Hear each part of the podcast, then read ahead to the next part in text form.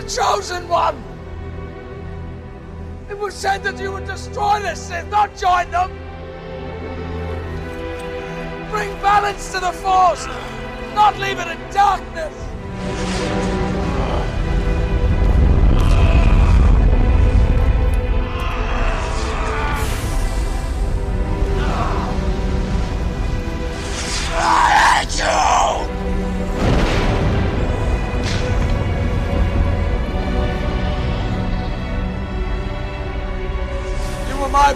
Anakin! I loved you! You've never heard of the Millennium Falcon? Should I have? It's a ship that made the Kessel Run less than 12 kilometers. Hey everyone, and welcome to Kessel Run Weekly. My name's Kristen. And I'm Danny. And today we have some very special guests with us. Hey. Hey! So we have, uh, if you listen to our 100th episode, um, I invited my entire family on uh, to talk. What else but Star Wars? Um, I today have my brother and his girlfriend with me, uh, so Caleb and Krista, uh, to talk something strange. um, so let's go ahead and I guess we'll introduce our topic because we're not going to do news or anything like that because this episode is going to be huge. Uh, so we are talking fandoms colliding. Yes. Harry Potter and Star Wars. That's right. Happy Yes. Halloween. Yes, happy Halloween. Um, so it's I'm really excited about this because like planning it and everything, we've we've kind of come across some like really cool things. Like I didn't know about ha- Harry Potter. Um, you guys discovered some stuff about Star Wars and Oh, yeah. everything. Like I don't know. Like I'm I'm really excited about this episode. I'm psyched. so uh, before we get into our true topic, uh, we got a couple of little uh, things that we want to do first. So first, uh, Caleb and Krista, you guys brought some Halloween uh, history for us from uh, the world of Harry Potter. Yes, Halloween is a really special day in Harry Potter. It is the day that Voldemort disappeared after he attacked Harry's parents in Godric's Hollow. It's when, uh, in the first book, the troll was let into Hogwarts. In the second book, this. Um, the Chamber of Secrets was opened on Halloween. yes, and then Sirius Black came in in the third book on Halloween. That's right. What in the world? Harry was picked to be a Triwizard champion on Halloween. It's it's a special day. There's definitely something magical about it. Something magical. Something. Um, that's awesome. Um, well, and, and I also want to kind of like talk about you guys a little bit. So we're we're here Halloween. Um, all this cool Harry Potter stuff. Uh, we're gonna be talking about some Star Wars too. And um, Caleb, uh, can you tell me a little bit about your Star Wars fandom? Like how you got into Star Wars? Of course. Well, um, I'm your younger brother, if that's uh, a factor. No. um, so yeah, I was definitely raised around Star Wars, and you know our dad. He was a- Yeah. a Star Wars fanatic. We had that uh, the three set of the original trilogy on VHS, and we were always watching it at home. VHS. yes, VHS. And I remember uh, being in like preschool when the Phantom Menace came out, and just seeing it for the first time, and just being like, "Wow, this is the coolest thing ever!" Having lightsaber duels in the front yard. All this cool stuff. Yeah. So yeah, it's just been around, and I've grown to love it. Yeah. Um, and I've actually gotten to be part a little bit of your Harry Potter fandom because uh, growing up, you were all into the books. Yeah, that's right. Uh, I think I read the first one because the movies were coming out, and mom and dad said, you know, we're not going to take you to see the movie until you read the book. And you said So challenge I was accepted. like, yeah, and I just. I, I fell in love with it. Uh, I would just read them all the time. I think I was in maybe first or second grade when the first one came out. I remember, I think when the fourth or fifth one came out, being at Books-A-Million uh, in line at midnight to get the book. Uh, and I just, I don't know, I just fell in love with the story and just got swept up in the world. Absolutely. And I remember uh, actually uh, getting you, I think it was Deathly Hallows, wasn't it? You stayed up like all night and Oh, yeah. powered through it. Mm-hmm. Most I had impressive. to know. Had to know. I had to know. but my knowledge of Harry Potter just pales in comparison Yes. to Krista. She, we have a, a room dedicated to Harry Potter books and just tapestries and pops and anything that has Harry Potter on it that you can imagine. We've collected it and it's on a Yes. shelf somewhere in our house. So. So, Krista, Hi. let's talk about your Harry Potter fandom. So, what got you into Harry Potter? Um, my mom got the books for my dad and brother when I was when I was too little to read them. I, I didn't have a lot of interest in reading at the time. And eventually, when I started getting into them, I think it was just before the fourth book was released. And so I had caught up. I remember sobbing hysterically in my room after Sirius Black died. That's my strongest memory of the books. just repeating in I'm um, like a sobbing. He could have been so happy. I cried for hours before I could actually finish the book. Um, I didn't have a lot of exposure to Star Wars though until I kind of got swept up in your guys' family, and then I had to I had to kind of gain my bearings because there's I mean there's no other way to be in this family. That well, that's fair. Very fair. But yeah, I just I'm I'm totally obsessed with it. I, I I've I literally listen to the books on repeat all the time. I'm listening to the first one right now. No, wait, I finished it today. Um, I, I listen to them constantly. I'm I love it so so much. It's so it means everything to me. That's awesome. Um, yeah, I, I remember. Uh, what was it last week when we were planning this episode? You were talking about. I was like, oh yeah, well, I just listen to this book while I'm walking to work. And Yeah. Wh- wh- which one was it that you were listening to? I think that was the the final one, the Deathly Hallows, that I was listening to at the time, mm-hmm. and it was tough. I was I I walked to work every day, and I was walking, and I would I came in one day. It was like right after Hedwig died, and I was like talking to my bosses about it, and started crying, and they were just like, "Krista, you how many times have you listened to this, and you're still upset about it?" But it's really uh, it just tears me up. It tears me up. More about Hedwig and not Moody. Um, I'm. Uh, I think it's about the loss of innocence when Hedwig dies. Moody meant a lot to me, but he he knew what he was doing. He and he was like, I think he was ready to die.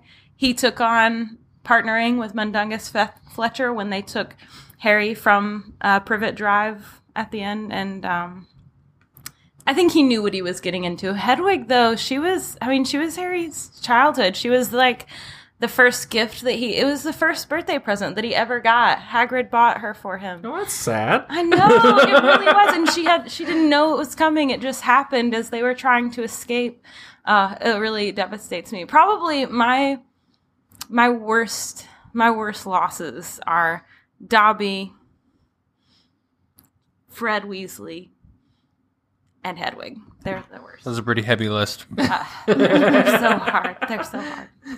I cried. I cried when Fred died. Oh man, and I cried so much when the, she he sees uh, Tonks and uh, Lupin dead. In, oh my god, it's so painful.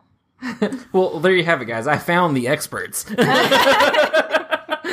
so, so in that wealth of knowledge, um, that was actually really cool. Um, we are talking about a lot of cool stuff. Um, so later in the episode, we will be talking about the chosen one, Harry Potter and Anakin Skywalker. I bet you thought I was going to say Luke, but Anakin Skywalker. So we've got some stuff there for you. Um, before we get into that, uh, we have some fantastic beasts that we want to introduce. No, quiet life for me from now on. Back to the ministry, deliver my manuscript. I'll look out for it. Fantastic beasts and where to find them. So this week, um, and actually this entire month, uh, we're wrapping up now our Monster Madness, and we thought no better way than to talk about a couple monsters, right? Right. Um, and so our first one comes from the Star Wars universe. Uh, we chose this week the Zillo Beast, um, which is a favorite of Kristen's. It is. I love the Zillo Beast. Um, so the Zillo Beast, sometimes referred simply as the Beast. Um, now it was first introduced in the Clone Wars arc, I believe, of the same name, Zillo Beast. Um, was a semi-sentient reptilian species endemic to the planet Malastare. The Dugs believed this gargantuan creature to be extinct long before 21 before the Battle of Yavin. During the Battle of Malastare. However, the last specimen alive was inadvertently unearthed by an electroproton bomb used by the Galactic Republic. Supreme Chancellor Sheev Palpatine sought to use the Zillo Beast's indestructible hide to aid the Grand Army of the Republic. Shortly after the creature was brought to Coruscant, horrible, horrible idea. As we see that goes wrong. this is this is Jurassic Park: The Lost World is what this is. um, never bring the T Rex to L.A. Jeez, uh, or San Diego. Um, but uh, however, it broke free from its restraints. Surprise, surprise. And rampaged through the capital. In the end, the Jedi and the Republic army were left with no other choice but to kill the Zillo Beast using a powerful toxin, the same one that had compelled it to ravage Coruscant, but in larger doses. It was then revealed that after the creature was killed, Palpatine ordered the Zillo Beast be cloned. Great idea. Yeah, great idea. Flawless. Which is crazy because, I mean, uh, and, and we kind of talked about it before we got on the show of, of Palpatine's endless contingency plans. It was like one thing would pop up and five things would go wrong, but he'd still come out on top. Which the Zillo Beast is kind of, it was a very sad arc. The Zillo Beast is very terrifying. It's got like, what, six arms, five arms, something like that? I don't know Yeah, five crazy or six. looking. Yeah. Um, but I mean, it's like a Godzilla like creature for Star Wars. Yeah, it really like its skin was really hard. It couldn't Mhm. like you couldn't Deflected lightsabers and everything. blasters. Yeah. yeah. So it was it was serious business. Um, which at first it's like, yeah, cool, research it for armor or whatever.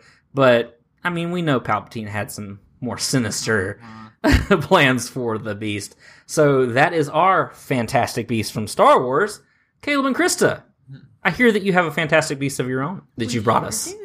We do. and This one is pretty terrifying. Uh, it's called the Lethifold, also known as the Living Shroud, and it's got a Ministry of Magic classification of five X's, which is known wizard killer. That's that's as high as it gets. Ooh.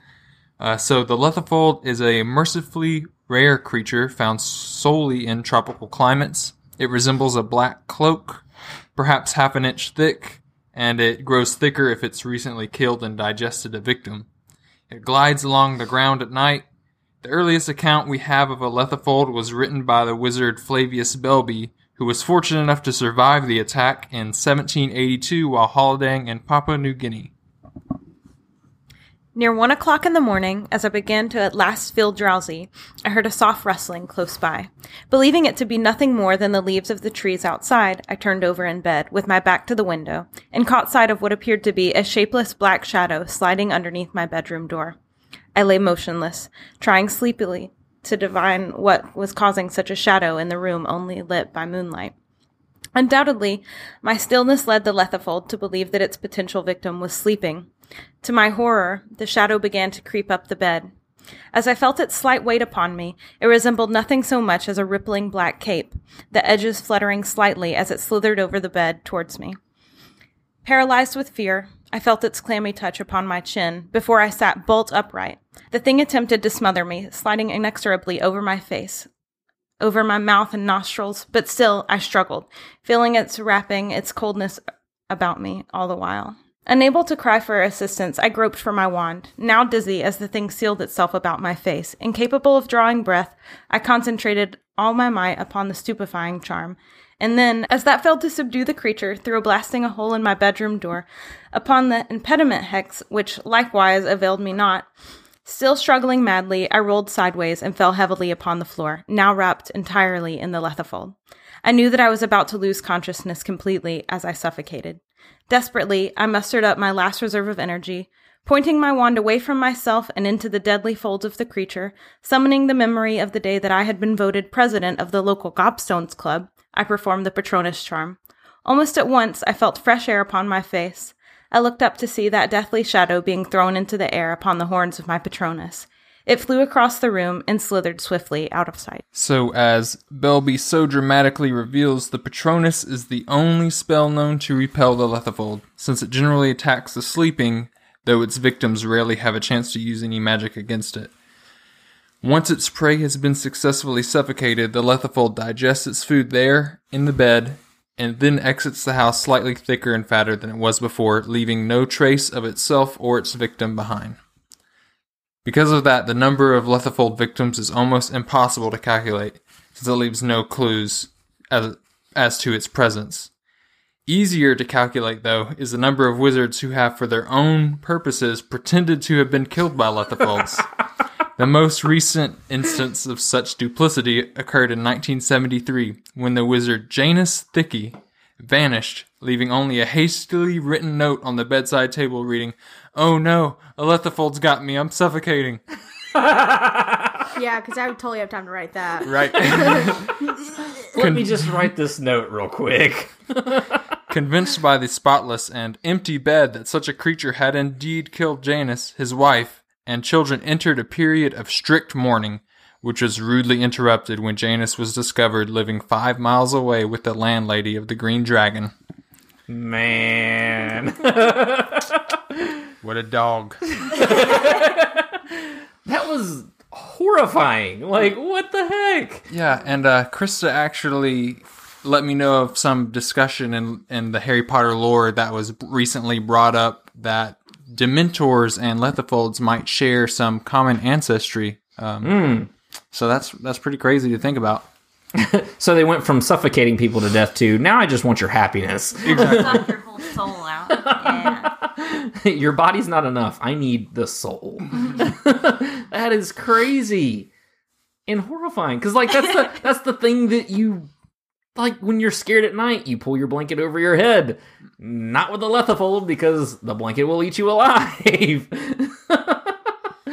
wow Yeah, that's uh that's really creepy. I can't even imagine like the creepy like tales and like not necessarily myth, but you know, just like the sitting around the mm-hmm. campfire or something, you know, that's a story you tell about how little boy down the street disappeared or something. Like Yeah. well for, for a second i forgot we were recording because you were reading the story and i know you read this to us before but i was just kind of like drawn in like oh god oh no like, like i was stressed out for a second having flashbacks to the horror movies you're making me watch this month it's fine. It's fine. It's fine. so those are our fantastic beasts, um, which is really cool and much more horrifying than the Zillo beasts. I don't know. I bring you Godzilla, you bring me a killer blanket. So there it is. So cool. So I think it's time to go ahead and move on to our main event. I got a bad feeling about this.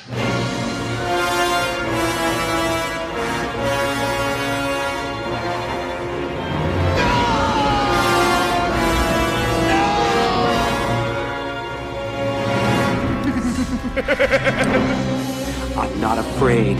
You will be. You will be.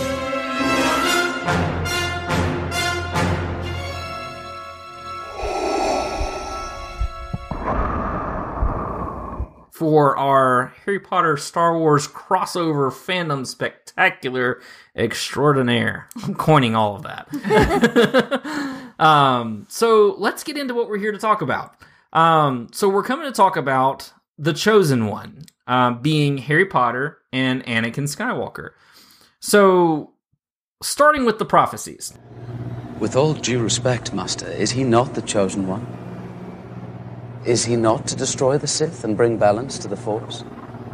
So the prophecy says. A prophecy that misread could have been. Harry Potter, obviously, he has his own prophecy as well. Um, and Anakin had one against him too.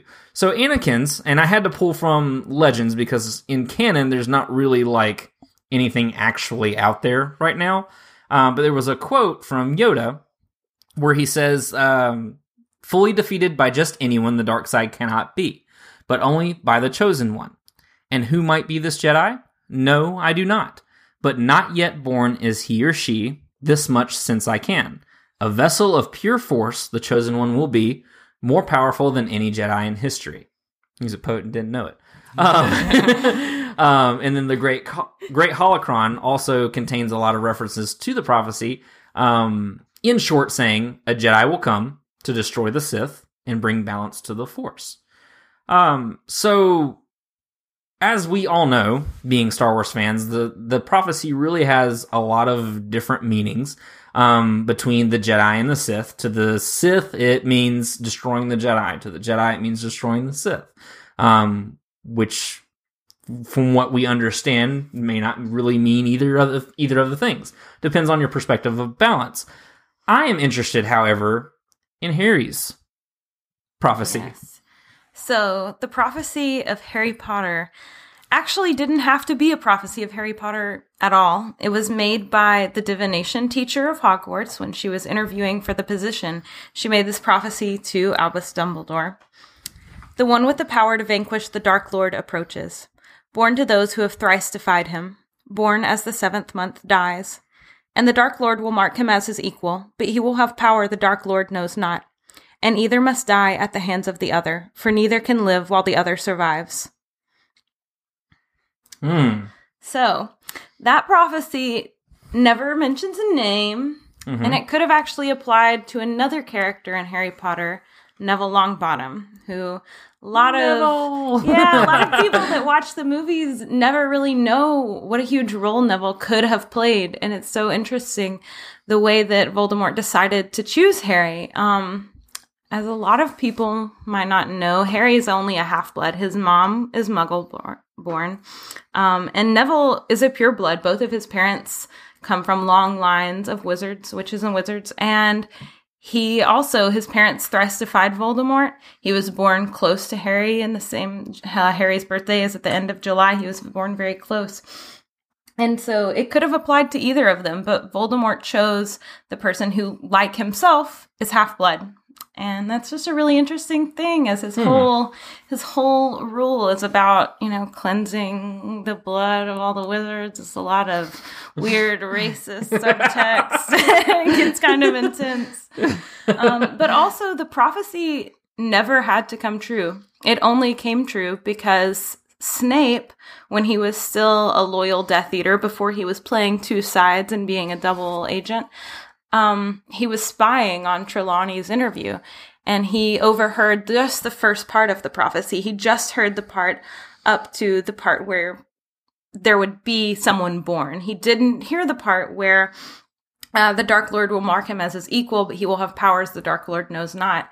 So Voldemort, hearing the part that someone is going to be born that can kill him, Mhm. he decides to seek that person out. And who knows what would have happened if he had just never heard the prophecy, if he hadn't known that there was someone he had to attack. Mhm. It's really, it's really interesting to. to think That is interesting. Um, because I know in Star Wars, I mean, the prophecy is definitely a central focus throughout the entire saga. Um, I mean, you, you've got it in the original original trilogy, the prequel trilogy, on into the sequel trilogy. Uh, Luke even mentions it, and so I mean, it's it's a big deal um, because it's looking for that ultimate being to bring peace and balance to the Force.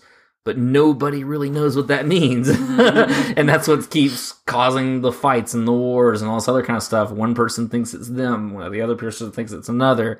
Um, and like you said, like it could have uh, for Harry, it, Harry's uh, prophecy, it could have applied to Neville.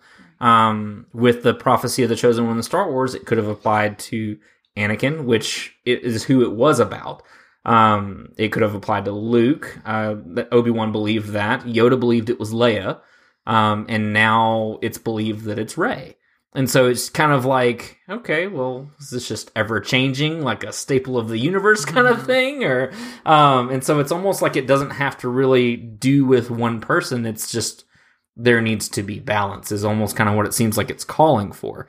Um, but looking over that uh, Harry Potter um, prophecy, a lot of that applies to how the story plays out in Star Wars, from what I'm seeing.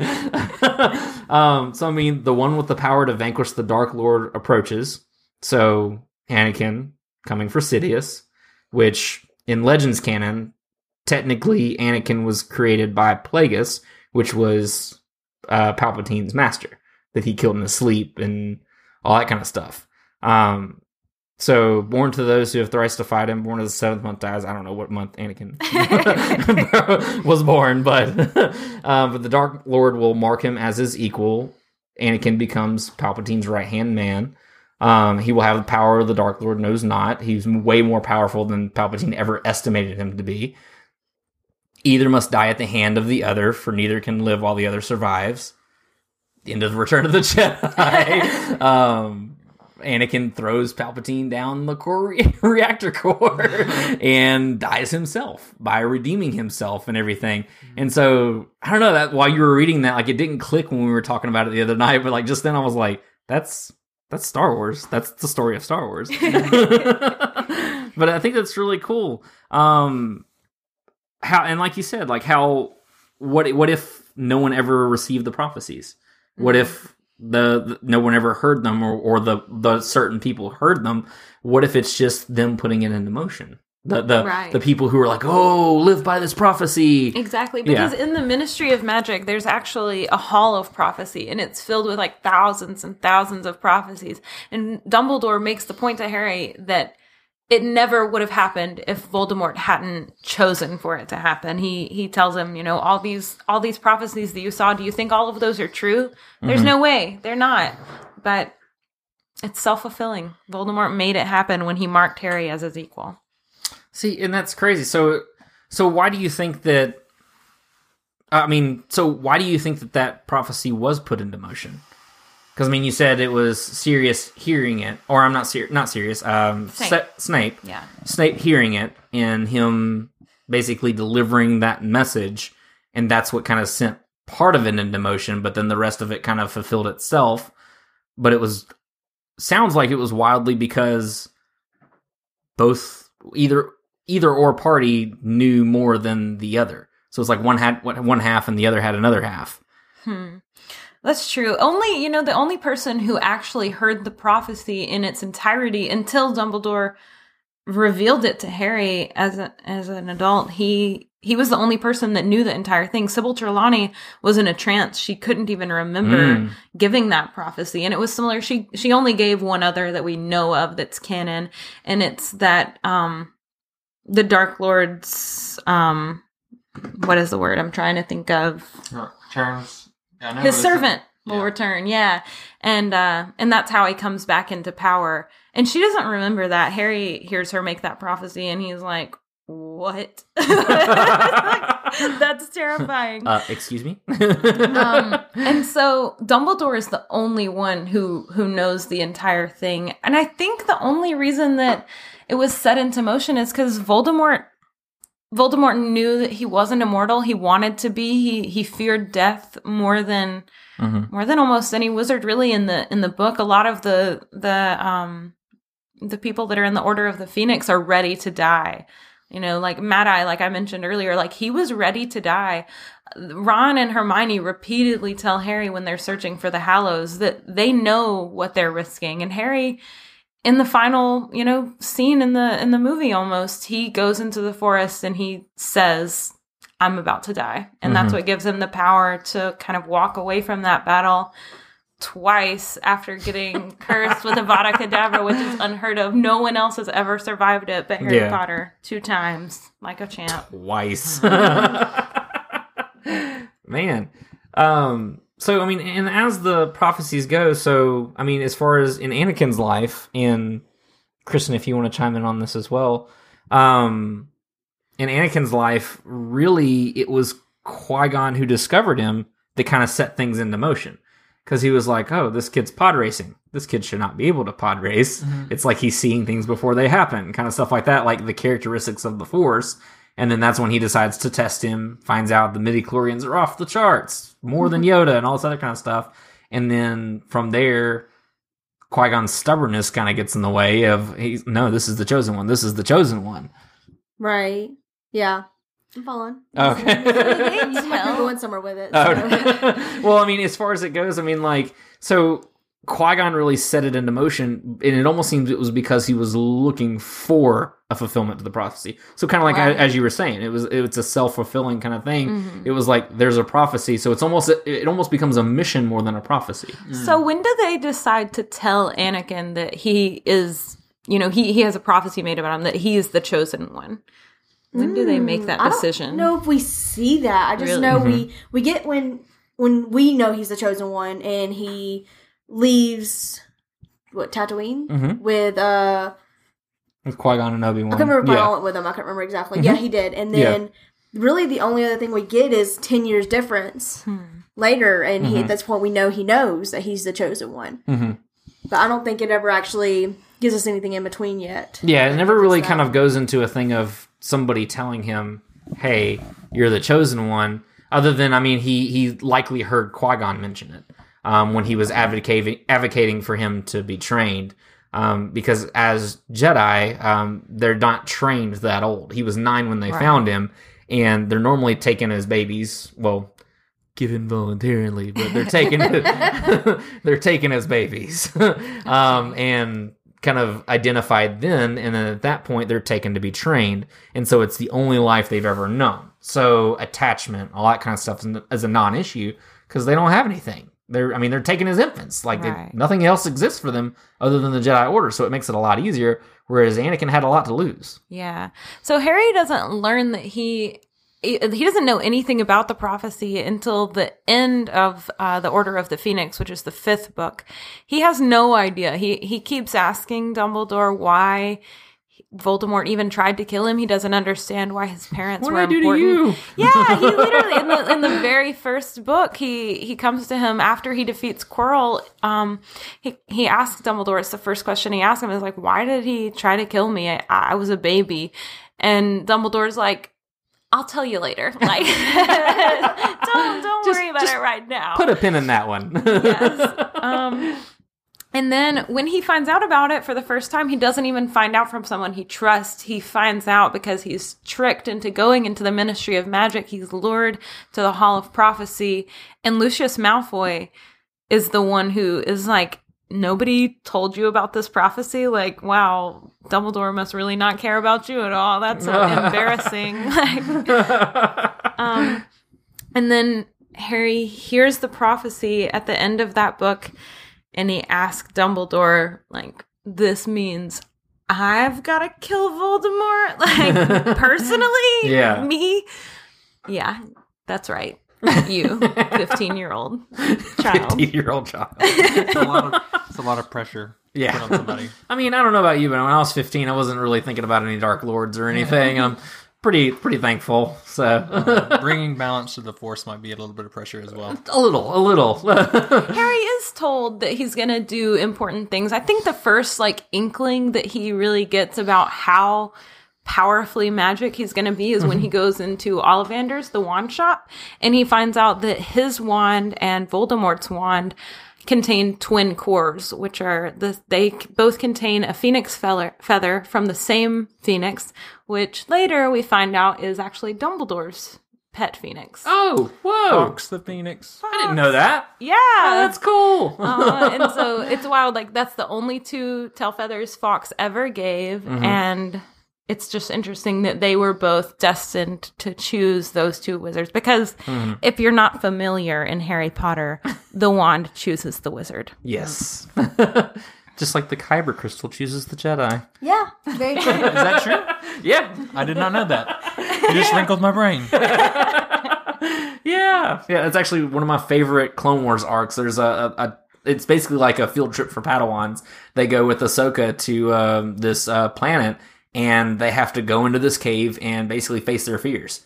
And like some of them, are their fear of being alone. Like the the Wookiee is their fear of being alone. Um, and it was just so sad because he it's a Wookiee Jedi, it's a Wookiee Padawan. He's, he's awesome. His name's Gungi. uh, it's like the cutest thing ever. But uh, but yeah, his fear is being alone. Another one is um, of failing and all this other kind of stuff, and they have to face all these fears because the Kyber crystals actually sing to them and everything.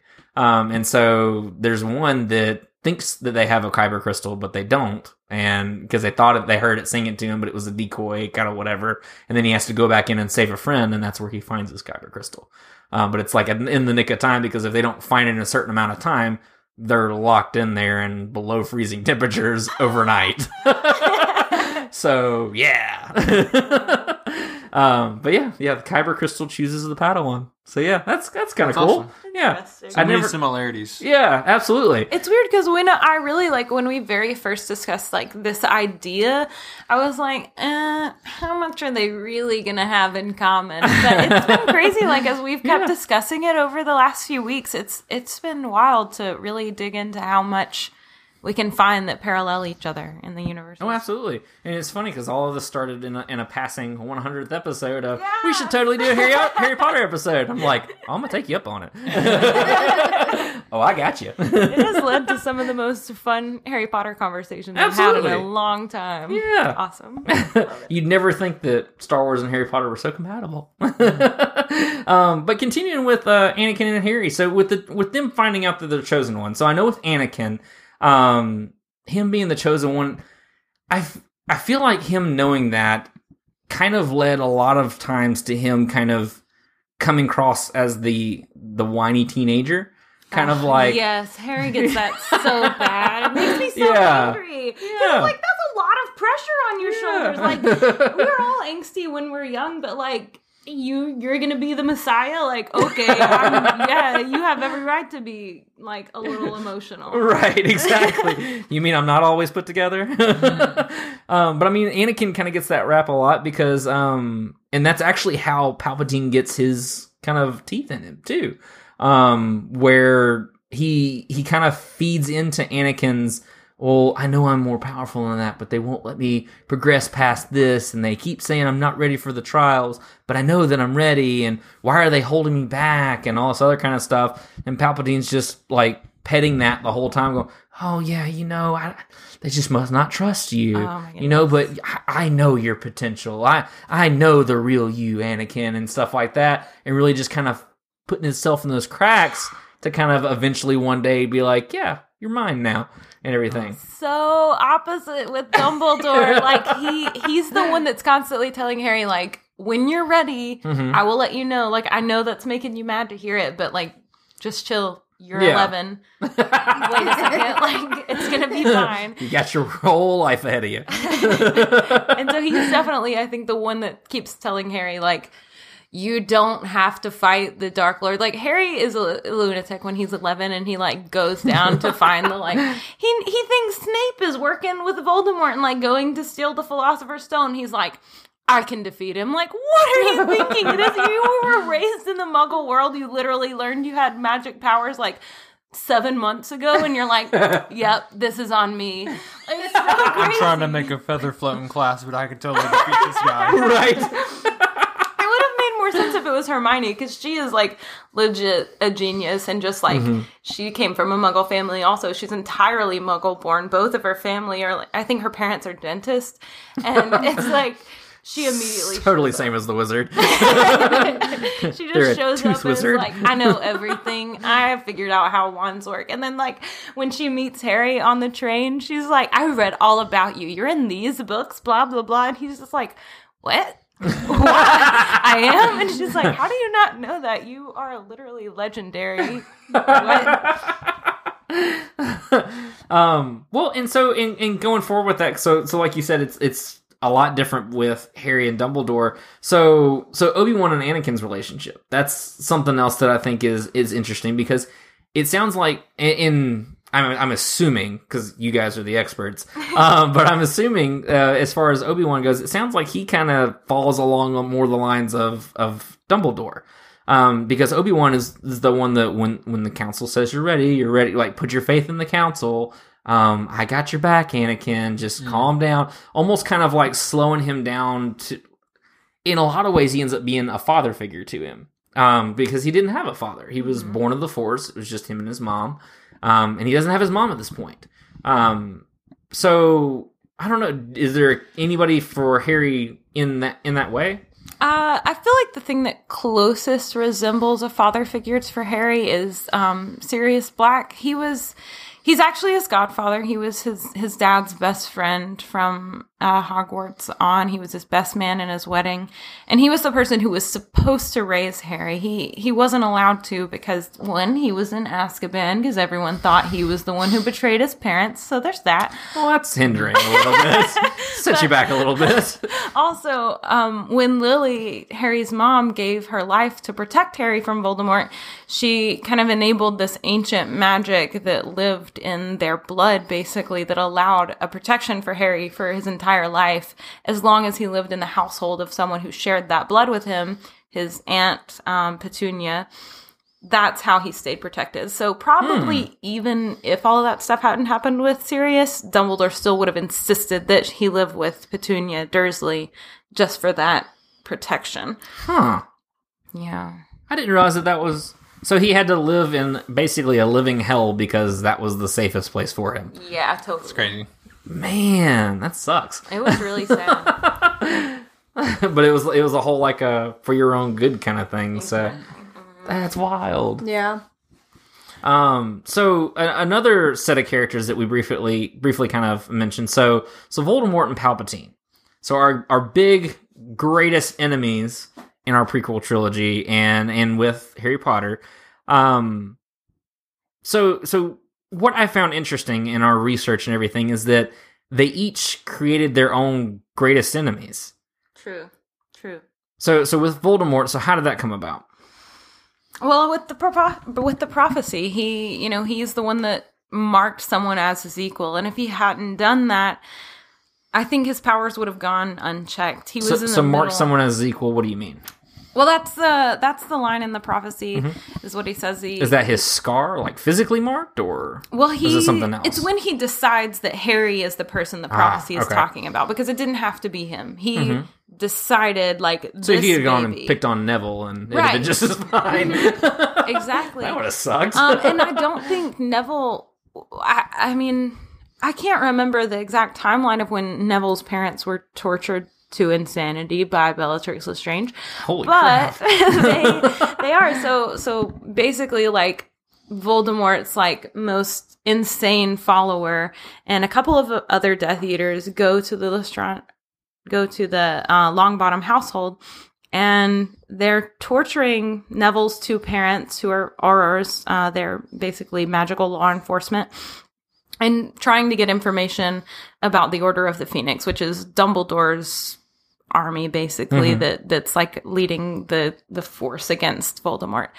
Um, and they torture them. They use the Cruciatus cor- curse until they go insane. Mhm. And so I can't remember how that works. If that happened before Harry's parents die, or if that's afterwards. But I don't know. What if Neville's mom hadn't given her life? What if she hadn't protected him? He he would have died when he cast Avada Kedavra, and then Voldemort just would have made another Horcrux and been unstoppable. He would have been completely supreme magical leader. Like he would have done everything he wanted to do, probably. Mhm. Okay, interesting. Yeah, and with Palpatine, I mean, and, and as many of you know, um, with Anakin, the way he manipulated him, he kind of tried to multiple times kind of keep him in his place. There's one uh, panel in uh, the Darth Vader comics, um, the, the line that's going on right now, where um, you know the infamous part in the Revenge of the Sith where Vader finds out Pal- Padme's died, and he does the no and everything. Um, so immediately following that, so you know, like if you watch everything's being crushed around him and all this crazy stuff's happening and stuff, he actually like force blasts basically um, everything around him, including Palpatine. And so Palpatine ha- kind of has a moment where he's just like, "Well, it's kind of your own fault, and you know what? It, you, you're with me now, and and everything." And he's like, try- he sounds all supportive for a second, and then all of a sudden he uh, lights his lightsaber on uh, Anakin. He's like, "If you ever touch touch me with the Force again, I'll finish what Obi Wan couldn't." And it was just like, golly. um, and so it's it's it's a very very abusive relationship because it's kind of like a I'm your friend to a point as long as you're serving my purpose. Um, and and Palpatine's kind of I, I I feel like his goal with Anakin was more of like a, a collection of power. Like I have the chosen one. I'm the one who controls all balance of the force. Well, yeah, kind of thing. definitely. Because I mean, Anakin's the whole the chosen one for Anakin was to destroy the Sith, Mhm. and here Palpatine is being an undercover Sith, Yeah. essentially, and he's like, "I've got the chosen one like in the palm of my hand." Like he doesn't even know that I'm the one he's supposed to destroy, and I'm Mhm. befriended him, and I'm gonna make him do what I want. Mhm. So Because as we see, Anakin has a lot of trouble with attachment. um, so I mean, and, in in all in all honesty, he attaches to Palpatine. He becomes a friend, a friend when he had none, and in a really weird, twisted way. But Yeah. Because I mean, he kind of points out the flaws of the Jedi too to him, and he's kind Mhm. of like, you know, they won't give me rank of master, and they won't do this for me. They, you know, keep telling me I'm not ready, and he's like, oh, that's so sad. He's like, I Mhm. believe in you. Yeah. I care for you. Like Mhm. he's just like planting those little seeds, like Mhm. Just yeah, that manipulation. I mean, it was it was planning Anakin's downfall. Um, but Harry had a different experience, from what I understand. So there's a little bit of conflict in the Harry Potter fandom about I don't know feelings. Conflict about- in the Harry Potter fandom. I thought it was only in the Star Wars fandom. um, about like because Dumbledore totally manipulates Harry. He manipulates everybody in the books because he's a genius and he has these plans that we're all too dumb to understand and we would mess up if we tried to. And so like there's a lot of conflict and people disagree about the way that Voldemort I mean Dumbledore raised Harry kind of because I think he would have protected Harry forever if Voldemort had never heard the prophecy. Mhm. But because he heard the prophecy, he made it come true. And so Harry had to go try to kill him. So he had to raise him in a way that gave him the power to do what he had to do. Um, but I don't know, a lot of people still are like, that's that's not cool. Kinda messed he's, up. He's a child. Like you, you, you can't do that. Um, and, and Snape Creating definitely a child soldier. yeah, he does. I mean, Harry's 17. He's like, I'm ready. But he was ready when he was 11. So I'm, I don't know. Well, of maybe he just would have been that way because he's Just imagine how he was at five. That's why the Dursleys hated him so Right. much. It was just a problem. he was always off to war. that Harry Potter. um, but even Snape, like, so Severus Snape is a double agent for Voldemort and Dumbledore. He he kind of goes back and forth and plays both sides, but he's really loyal to Dumbledore. And then when he finds out in the very end that Harry Potter has to die to kill Voldemort, because when Voldemort was trying to make himself invincible, make himself live forever, he accidentally made Harry into a Horcrux. And so, What's a Horcrux for those who may not know? so a Horcrux in in the Harry Potter world, when you commit the worst crime, murder, when you kill a person, your soul is irreparably damaged, and you can perform a bit of really horrible dark magic that will encase your soul into whatever item you choose when Voldemort learns about that piece of magic when he's like 17 and he's a complete psychopath. Yeah, it's a perfect time for him to learn about that. Super crazy. Super, super There- emo stage. library. There may be some justification for why he's so crazy, but I mean, couldn't he just light things in fi- on fire in the library like every other well, I mean, angsty when, teenager? when he was a little kid, he was like taking all the other kids in the orphanage into caves and like oh my assaulting God. them and then stealing their stuff. Like, yeah, this is what happens when you don't do what I say. I don't Oh know. my God. He's completely crazy. But okay, to be fair, the reason he's so crazy and incapable of I don't know, like feeling any Decency? sympathy Any with sort of, people. yeah, empathy, sympathy. He, Yeah. he doesn't have Any those fee? emotions because his mother um, was his mother was a witch. His dad was a muggle, and she was in love with a muggle, and so she gave him a love potion for like for years. She kept giving him a love potion. She conceived a kid under the love potion, and there's some theory that that which totally date rape drugs like that's messed up. Um, that that's probably why Voldemort doesn't feel love. He doesn't feel compassion. They say that like the closest bond that he has with anyone in in his entire life is with his snake Nagini, and so that's probably why he's such a monster. It's very unhealthy. It's gross. It's gross. But That's Anyway. insane. so when he learns Surprise, about Kristen! I've only I've only been drugging you. it's a love potion that you're drinking in that Grapey Co. it's super sad. She like convinces herself that he's really in love with her, and then she stops giving him the love potion, and then he's like, "What? I've been drugged." And then he runs away and leaves her. He abandons her, and then she dies during childbirth. Oh my Voldemort gosh. has to go to an orphanage. It's super sad. I feel bad for him, but also he's a monster. Jeez. so when What he finds out about the Horcrux, he asks one of his professors, like, what would happen if I made seven Horcrux? Because seven is the most powerful magical number that there is. His teacher is horrified and is like, get out of here, that's gross. but that's his plan. As any teacher should. That's his plan. He thinks that it will make him live forever if he can create seven Horcruxes. So Mhm. He chooses like really meaningful deaths. I think he he makes one when he kills his father and and he kills his father and his entire family. He kills um his ancestors on his mother's side as well because he just Mhm. wants to steal stuff from them. Oh wait, no he doesn't. He frames them for murder. What am I thinking? oh great. It's a little better. Yeah, right. a little bit. Um, but he he only makes a Horcrux out of like really meaningful murders, and so he I think is intending on Oh, making as long as it means seventh. something, you know? He's gonna make his seventh when he murders Harry, but then he it backfires because of the magic that his mom invoked when she sacrificed herself for him, and so Harry turns into a Horcrux, which means that part of Voldemort's soul is inside of Harry the entire his whole life after he turns one. Hmm And that's why he can speak Parseltongue. And then that's why he can, in the later books, he can sometimes get visions of what's going on in Voldemort's head. He can see things that he's thinking about a lot. And Voldemort can plant things in his mind, even though you're not really supposed to be able to do that unless you're in close contact with a person.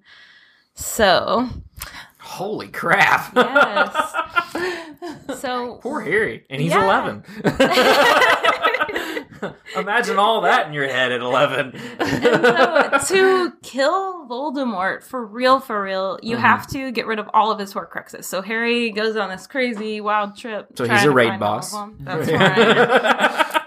he goes through and tries to find all of his Horcruxes, and then like right. Like when they kill the almost the last one, the snake Nagini is his last Horcrux that they know of. Mhm. Harry gets a memory from Snape as Snape is dying, and it explains all of the stuff that says how Harry is a Horcrux, and Harry's like, "Oh, okay, That's fun. that means I've got to die to kill Voldemort." Mhm.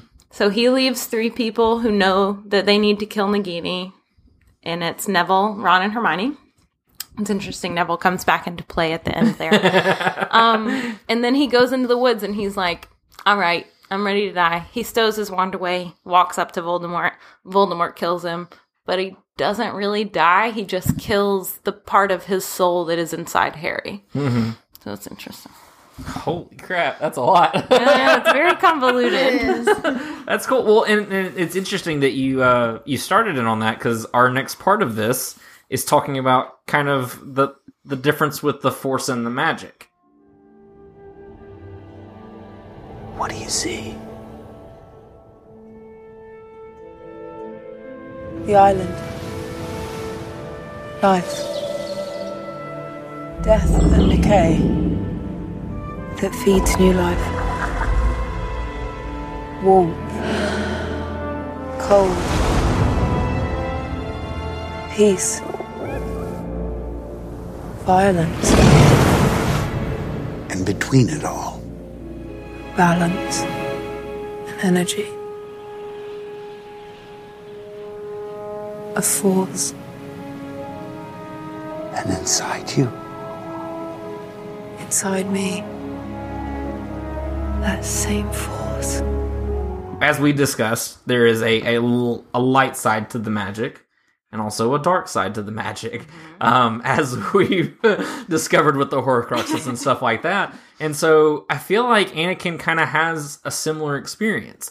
Um, now he's not dividing his soul across the galaxy, so there's that. Uh, it's a little, it's a little less fantastical. Um, but at the same time, though, like his first real, I guess, kind of slip into the dark side um, comes when he starts getting visions of his mother.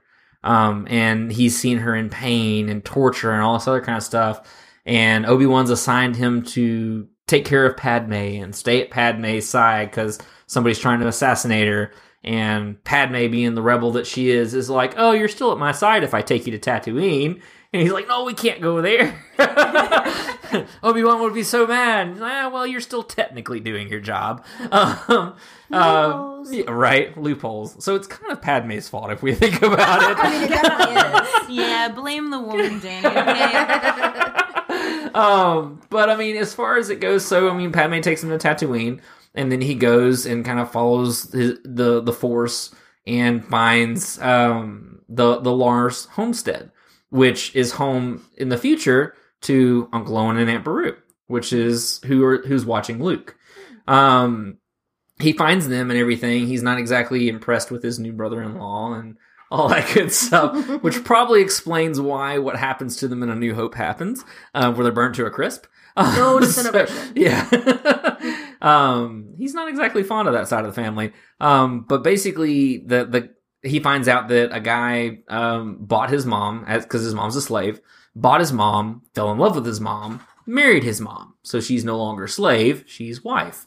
Um, the Tusken Raiders found her and uh, and, and took her because I think she was early out in early morning or something. I don't know, but um, he basically said that uh, I, think it was like nine went out and maybe three came back or something like that. So like the Tusken Raiders basically handed it to him and was like, "Yeah, it's not happening." Uh, he lost a leg or both legs, I think.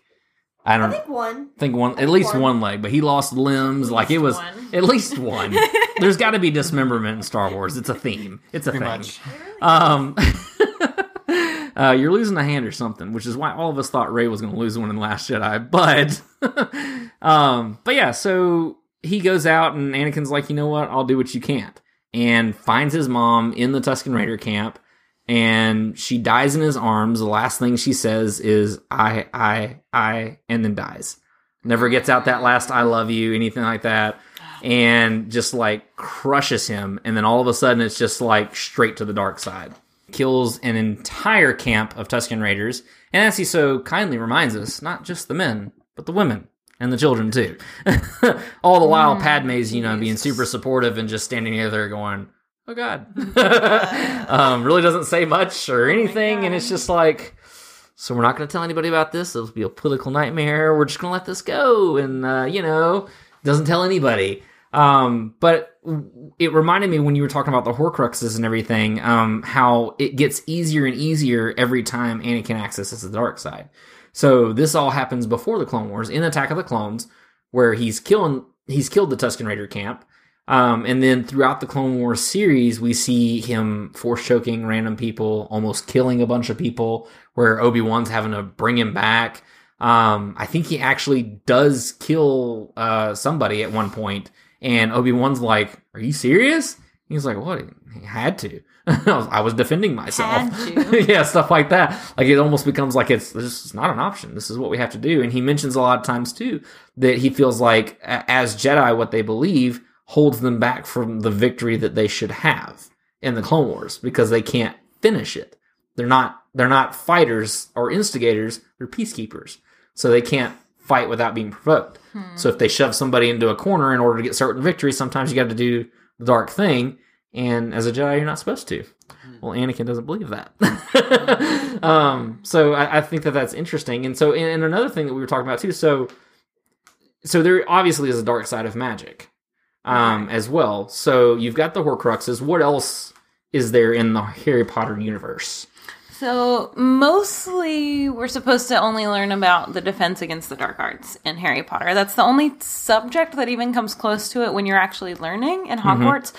But there are three curses that are considered unforgivable. They're the unforgivable curses in Harry Potter. One of them is Avada Kedavra. It's the killing curse. One is in, uh, Crucio, and it tortures people. It just makes you feel an insane amount of pain. And then the third is, uh, I'm sorry, I'm having a blank. It starts with an I. Imperius. Imperius curse, and it it makes it to where you can control a person. Basically, you can make them Ooh. do anything you want. Not just human beings, but creatures as well. Anything. So it's a Jedi mind trick. That's messed up. yeah. And so that's the one, like, when Voldemort originally disappears when he tries to kill Harry, a lot of Death Eaters came forward and were like, "Oh no, I was imperious. Like I, I had no control over what I was doing." but there's no way. There's no way all of them were doing it. Lucius Yeah. Malfoy was one of the people who claimed that, and he's like a sick, gross person. Mm, yeah. yeah, so there's definitely a dark side to magic. Uh, I wouldn't say there's really a light side to magic, just everything else. Mhm. And uh, and I mean, there are cases of people using dark magic for noble reasons, like uh, when Snape killed Dumbledore. Mhm. It was all part of Dumbledore's plan. He didn't want Draco to have to do it and damage his soul. Right. Mhm. So he, you know, orchestrated this whole thing where he's like, Snape, you're gonna have to kill me. Mhm. Um, so that's a case of an unforgivable curse being used for a noble reason. There's also been cases of people using like regular, like the severing charm, Mhm. and if it's used um, willy nilly, Yeah. you, it's, it can cause a lot of damage and even kill people. But I think the distinctions in Harry Potter are like less black and white than they are in Star Wars. I think that's changing with the new trilogy a bit, where it's like, Mhm. ah, what is who is bad and who is good? It's like yeah. a little tricky. Yeah. But in Harry Potter, like Harry definitely tries to use some unforgivable curses, and he succeeds in the very last one. One of the one of the Death Eaters spits in in his Professor McGonagall's face, and he he tortures them. He uses Crucio to punish them. Oh crap. He's, he does it straight up. And it's weird because he, he does it when he sees that happen to McGonagall, but he Mhm. also tries to Crucio Bellatrix when she kills um, Sirius, who's like a father, who's like a mixture of a father and a brother to Harry. Mhm. She kills him, and he can't summon the hatred to torture her. But when he sees a Carrow spit in McGonagall's face, he's just overcome with fury. And he, he does it without even thinking. I think he says to them later, he's like, Wow, Bellatrix was right. You gotta really mean it. Like so yeah, to use any of the unforgivable curses especially, you have to really have a lot of strong emotion behind it. You have to really, really want to hurt somebody and, and like to kill them. You have to really appreciate what you're about to do. It's not like a kid can, you know, just say Avada Kedavra and kill their parents on accident. Like, Hmm. you have to be aware of what you're about to do. And I think that's why it damages your soul so much, is because you're, you, you know. It's a conscious decision. Yeah. Yeah. And it, it can't just be something that overwhelms you. Harry tries to cast a couple of unforgivable curses, um, but he can't really do it until he's super angry. He, Mhm. He's just fuming with, with it. Um, but I think really, and that's kind of the way with, that magic works in Harry Potter. It's like expecto patronum. You can't conjure that. It's it's a it's a a field of happiness. It's like a real Mhm. thing that you have to you have to be just overwhelmed with happiness to be able to conjure it. Mhm. And so I think that's the most important thing. And it's, it's interesting, it kind of goes both ways that almost no Death Eaters can conjure a Patronus. Severus Snape is supposed to be the only one who can. And his Patronus takes the shape of a doe, which is Mhm. the same shape of Lily Evans, because Ah. he is in love with Harry's mom. And that's why he wanted to protect Harry the whole time. So, so does that mean that his Patronus changed at some point, or I It's think always been so. They never they never talk about its original shape, but that is a thing that can happen. It happens with uh, Nymphadora Tonks when she falls in love with Remus Lupin. And her her uh, Patronus turns into a werewolf. Oh, that's cool. Yeah. um, and Snape he he falls in love with Lily when he's a kid, and he's in love with her when they're in Hogwarts together, and he never gets over it. Mhm. And so later, like years and years later, when he uh, cast a Patronus in front of Dumbledore, Dumbledore's like, "What? After all this time?" And Mhm. Snape says, "Always." ah, that's where that quote's from. I've seen that like everywhere. Okay, okay. Oh, cool. Well, and and so and going back into the dark magic and stuff like that. So I mean, like it. it it's cool too because there. I mean, another similarity with Star Wars. Um, the path to the dark side: fear leads to anger, anger leads to hate, and hate leads to suffering. Um, and so it seems to be the same theme throughout Harry Potter as well. It's pretty similar. Yeah. Mhm. Um, so, and now I know you, Caleb, you said there really wasn't like a, a light side of magic or anything like that. But um, you guys were talking about at one point um, something that actually helped save Harry when he was attacked by Voldemort. It's the strongest magic there is. It's love, and that's what in the prophecy when it says the dark. Just the way you did that. It's like super cheese, the strongest magic there is. Love. I love It's it. true though. it is true. It's what All you saved need is love. The Beatles had it right. It's true.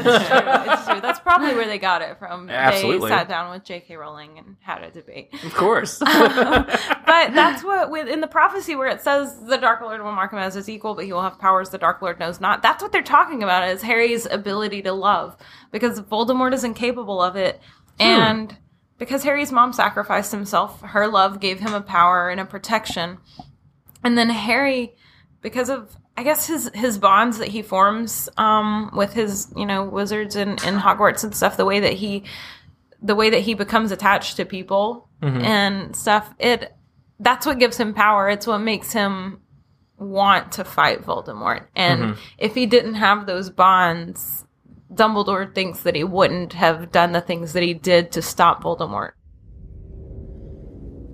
I found a way to save you Save me. From my nightmares. Is that what's bothering you? I won't lose you, Padme. I'm not gonna die in childbirth, Annie. I promise you. No, I promise you.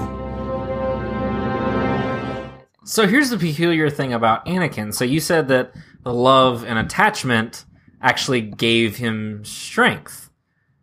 yes Kristen, right. do you want to weigh in on your boy Anakin and his love and attachment? I mean, I don't know. I feel like you've got a way that you want to go with this, but I mean, I guess from my point of view and perspective of it, I feel like he tried to make the best out of his love and attachments. Like he always went with the best intentions to help the people he loved, Mhm. but it always turned into him like killing someone or force choking someone or As these things just do. turning to the dark side in some form or fashion just because he was always willing to go that extra step for those people he loved i feel like and Mhm. And that meant anything. Yeah, pretty much. when he said he would do anything for you, he meant anything. he really did but yeah that's just kind of my take on anakin's like attachment and his love Well, and I kind of feel like with Anakin, the the Jedi almost created an unhealthy thing. like they discourage it don't they Yeah, they discourage attachment, which is funny because he has a scene in uh, in- in Attack of the Clones actually too, um, where he's talking with Padme and he was saying that um, attachment is forbidden. Um, but his basically his conundrum, what he doesn't understand, it's kind of a, a paradox for him, is that attachment's forbidden, but the Jedi are encouraged to love. And so, how can you love when you have no attachment, mm-hmm. basically? And so, it's just kind of like, I mean, it's it doesn't make sense, or at least to me, it doesn't either. And so, I'm kind of like, okay, I see where you're coming from, but with the and this is something that sh- that Kristen and I have actually talked on, about on the show before, is that it's almost like the the cookie cutter Jedi created Anakin to be what he was. Mm-hmm. Because if they would have just let Anakin love and be the person who cared about so many people and loved so deeply, yet knew the right thing to do instead of trying to force him into this mold, it might have turned out differently. Yeah. It's funny because Dumbledore like has the entire opposite like method that he he teaches to all of his students after um in the uh, Triwizard tournament when Cedric Diggory dies and they're talking about it at the end of your feast. Dumbledore says to everyone that Voldemort is back and that that's how he is going to try to get his power is by making, you know, p- turning people against each other and making people not have those bonds. He says, we're only as strong as we are united, as weak as we are divided. That's Um, cool. yeah. And so that's like his entire lesson to Harry is like, we are only going to be as strong as we are if we work together and love each other and take care of each other. And so it's like a huge, Yeah. huge theme in Harry Potter. So, so basically, Anakin went to the wrong school. Yeah, obviously. on Hogwarts. Obviously, Would have learned way cooler spells. right? Would have gotten some cool friends too. Anakin, I am on your side. I didn't want to put you in this situation. What situation? The Council wants you to report on all the Chancellor's dealings. They want to know what he's up to.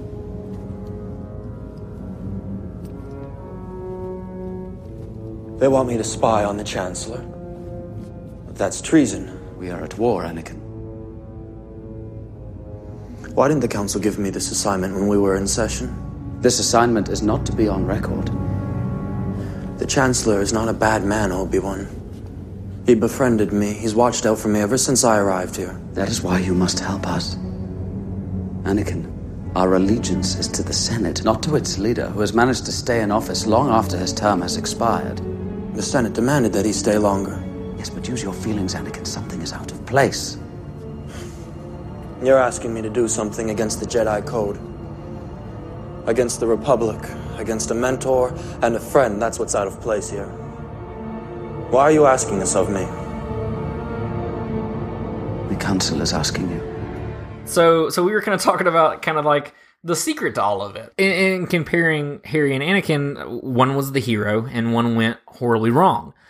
And I thought it was more interesting to find out really where Anakin went wrong. Because, I mean, he had opportunities to make the right decision, he had opportunities to make the bad ones. And for whatever reason, he veered towards the side of his friend Palpatine, um, to the person who was feeding him the fluff that, oh, you're amazing, Anakin. I don't know why they don't see the same things I see in you, and stuff like that basically just kind of coddling him and not really challenging him as a mentor, which I feel like Dumbledore did for Harry. Even though he kind of kept things from him, he kind of challenged him to be better at times. Right. And I think that all the time that Dumbledore kept things from Harry, he did it for Harry's best interests. Like he he did it because I mean, Would you say it was it was that he wasn't ready to know those things? yeah, definitely. I Mhm. don't think as an 11-year-old you need to be told like you're going to have to kill the Dark Lord. Yeah. Like, nobody else You will have to commit murder, just letting you know. exactly. um and but Harry uh, is also encouraged by Dumbledore to trust in his friends. He he tells him that he needs to confide these things in his friends. We Mhm. find out in um in the uh, Half Blood Prince that the entire the entire time that we have been following the story that Dumbledore has been trying to find out as much as he can about Voldemort's history. He wants to know everything that he did before he became Lord Voldemort. Mhm. And he confides those things in Harry and then Harry asks him, "Can I tell Ron and Hermione this stuff?" And he's like, "Yeah, definitely tell them. You need to tell them." Do that. So he he wants him to have those bonds. He he knows that they need Mhm. to have that relationship. And then when Dumbledore dies, he arranges his own death, but he leaves all three of them something that is necessary to solve the riddle of the Horcruxes and Mhm. the Hallows. Yeah, and, and and that's another interesting thing because so with Anakin, so he had people around him. It wasn't necessarily that he was entirely alone, but it was almost as if he still was. Um, because Obi Wan, he he was his mentor. Um, Anakin didn't understand why Obi Wan did a lot of things that he did, so he sought out validation elsewhere, um, which ended up obviously hurting him and causing him to become who he was. Um, is as much as I love Padme, I don't feel like she was really positive in this whole experience either. Um, No, I agree. so I, I mean, it, let's let's be honest, Kristen. If if I just told you I, I just killed a whole village, would your reaction just be like, "Oh no, baby, it's a, it's okay"? no, I'd probably run. ding ding. and so, so that's the thing. Is like I feel like there were moments where Padme probably should have been called to action a lot more than she was. And so, yes, she loved him, but it's it's almost like kind of like you, you oh, you know, it, it was a one time thing. We're just gonna, you know, it'll never happen again. He said it was a one time thing, and then it happens again and again, and it gets easier every single time till eventually he slips into where he is. Hmm.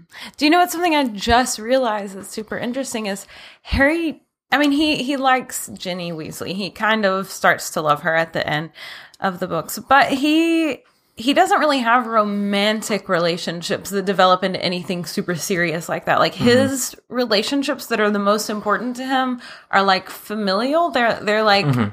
totally platonic with Hermione. He never has any romantic feelings with her. And then like the feelings that he has with all of his other friends and especially people that are in the Order of the Phoenix. Those are just feelings of like a trust that he has with Mhm. people, but he doesn't have those romantic feelings. And I wonder what difference that could have made also because I'm loving a person yeah. like that makes you kind of crazy sometimes. Well, and so, and considering, and, and we talked about this too before with Anakin, I mean, if you really think about it, Padme was kind of his first girlfriend. Like, first girl he ever loved, and he loved hard. like, he went all in. Um, like at one point he said something about how she was beautiful while she slept, stuff like that. Yeah, like dreamed of her. dream telling all about the dreams of her and stuff like that. Like went all in, and Like she's just like, stalker level. okay, all right, yeah, like modern day, that's like stalker. Yeah. So you would get a restraining But I mean, that's the thing though, is that so he went from nine years old to Jedi, never had a girlfriend, didn't know how to talk to girls. So I mean, and it was discouraged in the Jedi Order. So I mean, he had these feelings that he didn't know how to deal with, and it just got worse and unhealthy because once he married said woman that he loved, um, after telling his professing his love uh, that he uh, tortures her every tortures tortures him every day.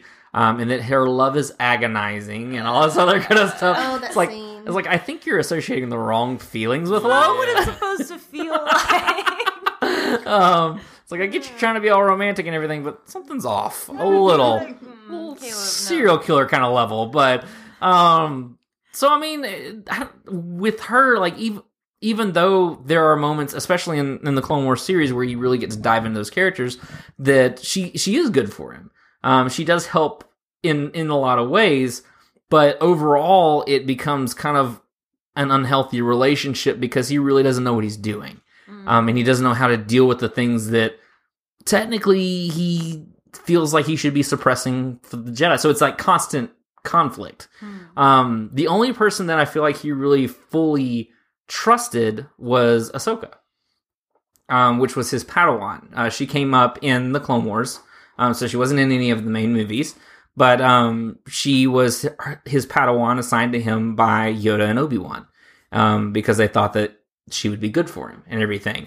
Well, Anakin being the attachment he a walking attachment that he is um i mean he latched onto her and feelings for her became more father daughter than it did master padawan um which got dangerous in a lot of ways um a couple weeks back we talked about uh the brainworms episode in clone wars where she's saying hey yeah um, there's these worms that are taking over everything. Uh, we're not okay. We're in danger. All this other kind of stuff. Uh, I mean, Anakin immediately goes and interrogates the the prisoner that they have, Poggle the Lesser, and um, like without consulting anybody, he tells the the guards to leave him and everything. Like, hey, go go away for a little while. If you ever tell the guards to leave while you're about to do something, nothing good's about to happen. I've seen enough police shows to know what's about to happen. Turn Yeah. off the camera in there. It's on. Exactly. um, so he goes in there and he's interrogating him, trying to find out how to how to take care of these brainworms and everything. And Poggle's like trying to be like, "Ha ha, I'm not going to tell you anything." And he slams up, up against the wall, force chokes him, and like sits there and just tortures him and beats the mess out of him. And then he comes back to his uh, fellow Jedi masters. And uh, he's like, "Oh yeah, so um, the, this is how you uh, kill the brainworms, and th- th- everything's gonna be okay." And um, they're like, "Wait, h- how did you find that out?" Oh well, I, I got the information from Poggle. You interrogated him. How did how did you get him to talk? All that matters is that we got the information. This is what we need to do. And it's like collectively in the room, all of them are like, I know how you got this information. I'm not asking any more questions. Which in right. Which that thing is, is though in Anakin's case was bad, was a bad idea. Because it needed to be talked about. It helped him spiral out of control because it, like I said, it got easier and easier every single time. Um, and so, and then it really sent him over the edge when Ahsoka left the Jedi Order. Um, she had, she was accused of crimes she didn't commit, and they turned against her. Everybody but Anakin. Anakin still believed her, and everyone else was like, "Oh no, you you committed murder." Da da da. Well, then she's proven innocent, and then all of them were like, "Oh yeah, well we knew it all the time. Test of the Force, you can come on back in." Mm. And she's like, "No, I'm I'm not doing that." yeah, it's like, well, I'm I'm, I'm gonna need to find my own way, and and that hurt him, and that kind of added a crack in the Jedi Council and the trust in the Jedi Council there, where by Revenge of the Sith, he doesn't trust them at all, which makes it even easier for him to fall into Palpatine's snares. Yep. So it was basically, in a way, Palpatine destroying whatever small support system Anakin might have had. Um, just one thing after another, because the Anakin, uh, the Ahsoka thing with her being framed was all, all orchestrated by Palpatine. Everything was orchestrated by Palpatine, and so it was like he was trying to find the ways to pull them apart. But even then, Obi Wan kept him on the outskirts. Jedi Council kept him on the outskirts. Like they all, nobody trusted him. So he's like, if you don't trust me, why should I trust you? And stuff like that. So I wonder if Anakin had what Harry did, a, a Ron and Hermione, that maybe things could have been different. Right. I mean, I think the same thing. And I think it could have been different for Harry too if he had I don't know if he had met Draco Malfoy before he met Ron and Draco told him how great Slytherin was, he probably would have been placed in Slytherin. The only Mhm. reason that he wasn't placed in that house is because he was like begging the sorting hat not to place him there. Oh, And- really? Oh, yeah, yeah, yeah. Okay. He's totally, and it's interesting. That's another thing about the trio is that Mhm. they can kind of represent a secondary of each of the other houses. Hermione would represent a Ravenclaw, Harry would be a Slytherin, and Ron would have been a Hufflepuff if they hadn't been in Gryffindor. Yeah. That's, that's another little interesting tidbit. The more you know. um, but also, I think when when Voldemort had a body again, when he was returned to power, Harry really felt that part of his soul coming alive in him. He he really felt a lot of those bad feelings that Voldemort had. A dark side, if you will. Yes, for sure. And and if he hadn't had people to ground him like Ron and Hermione, I think he totally could have gone a bad way. He he tells Mhm. Sirius that he thinks he's turning bad. He he thinks he's going crazy. He starts having urges to attack Dumbledore. He he feels a lot of hatred. Mm-hmm. And I think if he hadn't had people to to keep bringing him To back deal with it. Yeah. yeah, he totally would have I think turned into a bad person. I feel like you just described the story of Anakin, except it turned out way differently. That's so interesting. What house do you think Anakin would have been in if he had gone to Hogwarts and had had oh friends? man. I don't know. He's definitely powerful. Yeah. So Gryffindor or Slytherin. I was about to say, I, I think I think Gryffindor. I think he would just because he in all honesty, yeah, much, or his yeah. Because I mean, how him. he is. I mean, he he was he's courageous. He's one that I mean, he was driven by love, even though ultimately he ended it very badly. Mm-hmm. Um, he he was driven by love for the people around him. Um, and he was trying to fit in a mold that he didn't fit in. Um, because and something that you kind of find out throughout the the series is that a lot of the rules placed by the Jedi Order were placed by the Jedi Order. It wasn't something ordained by the Force. So the Force wasn't like, you know what, you're a Jedi, don't have attachments. Mhm. Um, that's not how that happened. And a Jedi should actually be able to wield both light and dark and have balance within themselves. What do you guys think? I agree Uh, with that. after all of you, all of what you've learned about Anakin today.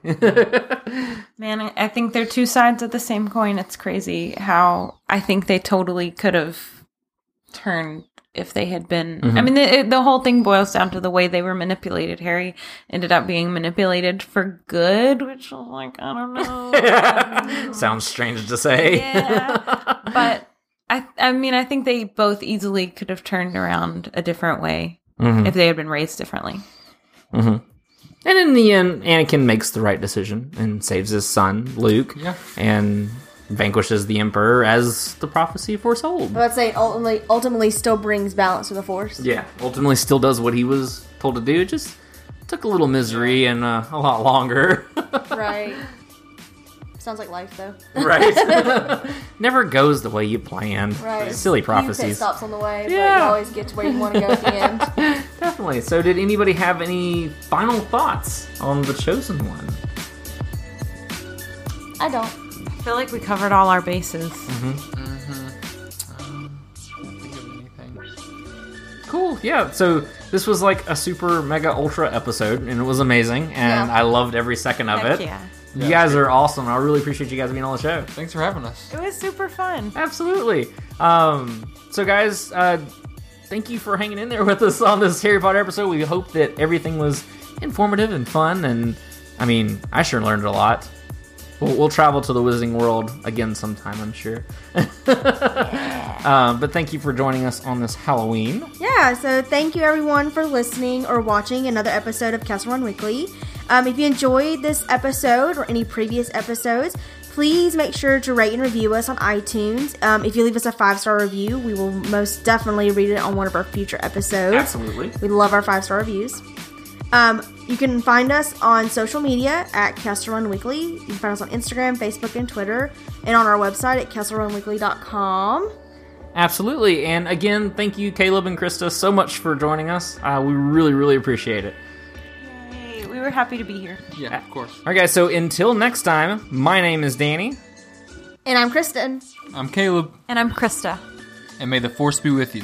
Always.